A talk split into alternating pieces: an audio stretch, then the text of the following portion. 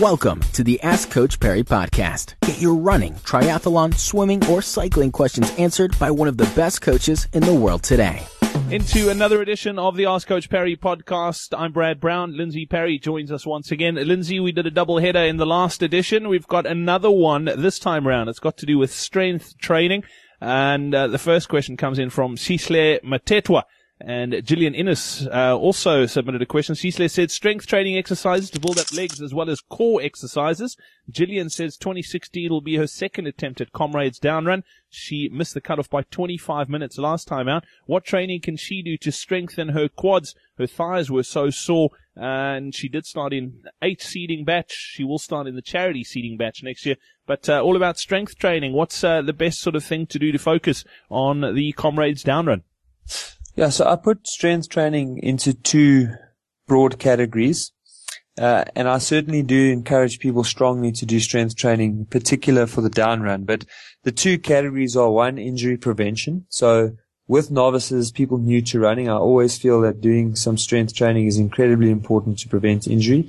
And then we have the second classification, which is really just to get stronger and to better prepare the body for the eccentric loading or the pounding of the muscles especially on the down run, uh, which does lead you to be quite sore. So you want to do a combination of some uh, stability or proprioceptive exercises, exercises that throw your body slightly out of kilter, things like balancing on an Airex pad or on a Bosu ball or on a hedgehog if you are in a gym environment or maybe two pillows.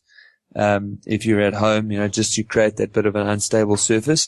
And that helps to teach muscles when to switch on and off at the appropriate time so that we get nice joint stability and that minimizes then the risk of of injury um, because there's a lot less movement in the joints themselves, particularly uh, in the hip joint, which is really if we get a lot of movement in the hip joints, can put pressure down into the knees, into the shins. It can put pressure on the lower back, into the hamstrings, glutes, and quads. So proprioceptive exercises should really form a part of your all your workouts. And then we move into the, the strength, and that's actually physically making the muscles better prepared for eccentric loading, but also helps them to to so do their primary function, which is to move uh, much better, make you a stronger runner.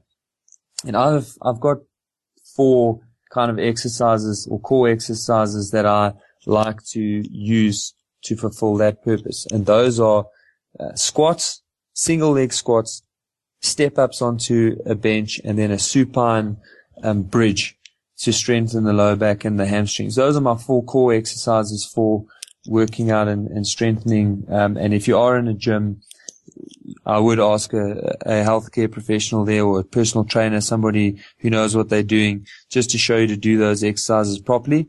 And then it's always a good idea to work on lower abdominal, abdominal and lower back strength and throw in a little bit of uh, upper body stuff so that when you finish with comrades, you can head down to the beach with pride on the 1st of June. Awesome stuff, Lindsay. Thank you very much for that. And I hope that helps. Uh, Cisle and Gillian, good, good luck uh, on your build up to Comrades 2016. From the two of us, until next time, it's cheers. Be sure to subscribe to the Ask Coach Parry podcast on iTunes, follow it on SoundCloud, or listen to it on Stitcher follow us on Twitter at Ask Coach Parry.